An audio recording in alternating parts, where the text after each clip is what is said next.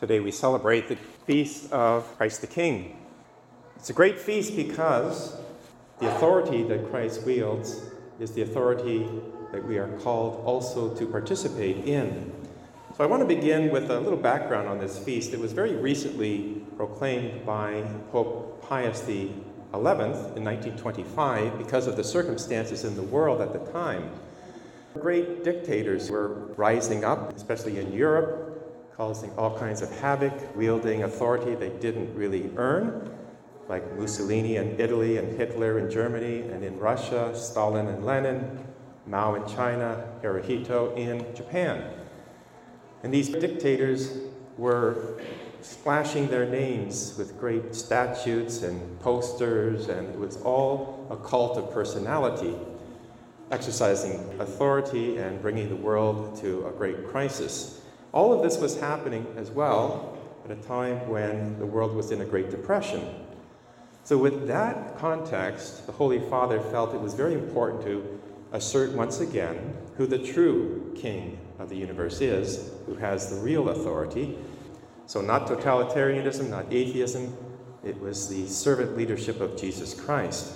And so, we're called in this feast to, to submit ourselves totally to our king, body, heart, mind, and soul. Secondly, though, it's a reminder to us how to exercise authority because we all have authority. We were baptized as sharers in Christ's ministry of priest, prophet, and king, and filled with the Holy Spirit. What kind of leadership? Christ said, I have not come to be served, but to serve and give my life as a ransom for others. I was very privileged to be at the study days a few weeks ago in London. All the priests were gathered, first time we gathered in a couple of years. And the topic was on leadership. It was a wonderful lesson just in what leadership really is. He walked us through all of those steps. Basically, two types of leadership he told us about. One is bureaucratic leadership, leadership that comes with an office, or positional leadership institutional authority. Well, that's the kind the Pharisees had and exercised, and they did it in such a way as they put Christ to death. So that was a leadership they really didn't earn, it was given to them. But the other type of leadership, and the one that we're called to follow, is what's called intrinsic or charismatic leadership.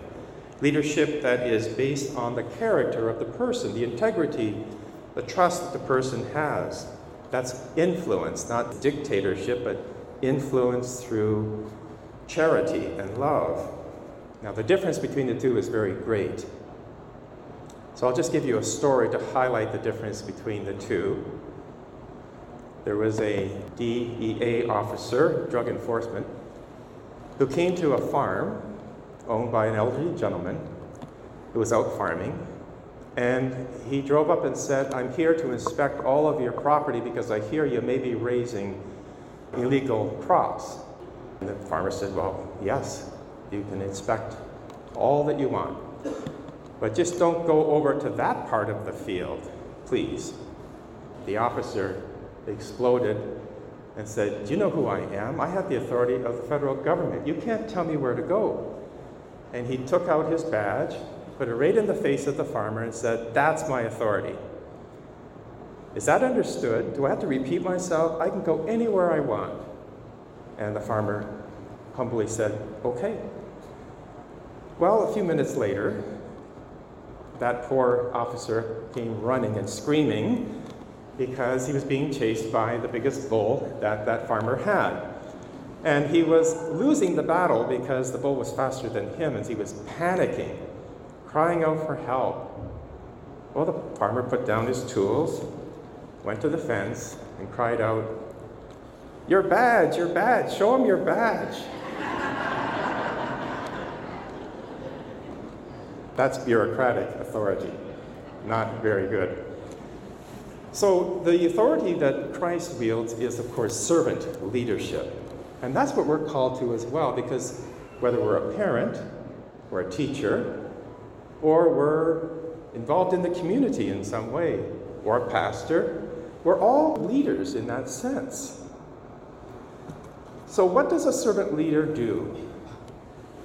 A servant leader focuses on the needs of others, a good listener, showing empathy, trying to raise up others, building trust, dedicating to people's growth and development, building community, and encouraging others to take on their proper role of leadership as well.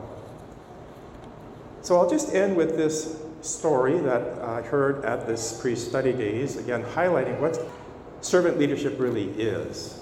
It's a true story, and a movie was made of it very recently called Hacksaw Ridge. And it was about World War II. We're still in November, so this is an appropriate story about the military. It's about a person by the name of Desmond Doss, D O S S. He wanted to serve his country, and so he enlisted. He was a man of faith, and he politely told the recruitment officer that he would not ever carry a weapon, nor kill anyone. Well, he was assigned to a particular infantry unit as the medical officer, but you can imagine the other soldiers treated him very badly. They didn't want him in their company at all. And they would badger him and they would heap all kinds of psychological and physical abuse. They tried to get him court martialed. They didn't want him at all, this pacifist. And he was a slightly built man, very humble. Well, in any event, that unit was assigned to one of the bloodiest battles of World War II in Okinawa, where their unit had to climb up this escarpment, and once they were at the top, take the hill. It was crucial they do that to gain the victory. Well, they managed to climb up to the top, but then they were ambushed. The enemy was waiting for them. All kinds of machine gun fire, they were totally outnumbered. Now, the commander said, Retreat, let's go back down the hill. But there were by that time dozens of soldiers wounded, lying helpless in the field. Well, Desmond Doss initially obeyed the order. He got to the edge of the, the cliff, but then he heard an inner voice saying, No, I want you to stay and help these poor men who are wounded. And he did. Everyone else scattered, fled down the hill. Desmond Doss stayed. And what he did was remarkable.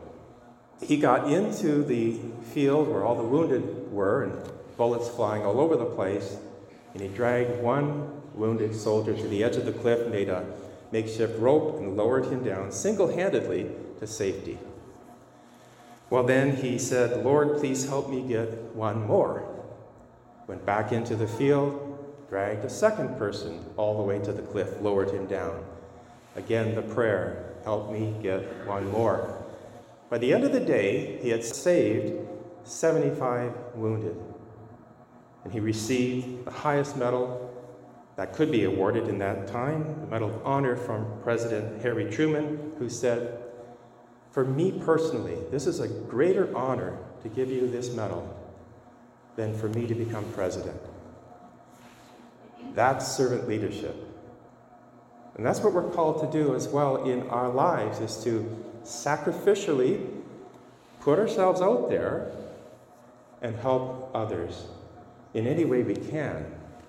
And imitate Christ in the way that he suffered. And certainly he did. Now, the apostles didn't get this because James and John, remember what they did. Jesus was on the way to the cross. And they pulled him aside and said, We want two of the highest places in heaven one at your right, one at your left. Jesus said, You don't know what you're asking. To do that, you've got to suffer like me. And even then, it's not mine to give, it's my Father's. And then the other apostles got into the act and said, Well, no, no, we want those positions. It was all a mess.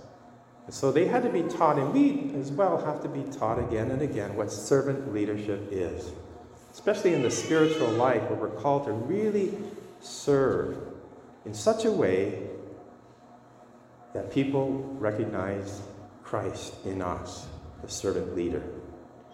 So let's celebrate Christ the King by saying, I'm going to participate in the way Jesus led with charismatic authority, authority that comes out of my heart, character, integrity, love, service. And then, at the end of our lives, we'll come before the Lord, the King of the universe, who will say, Well done, good and faithful servant, leader. Welcome into my kingdom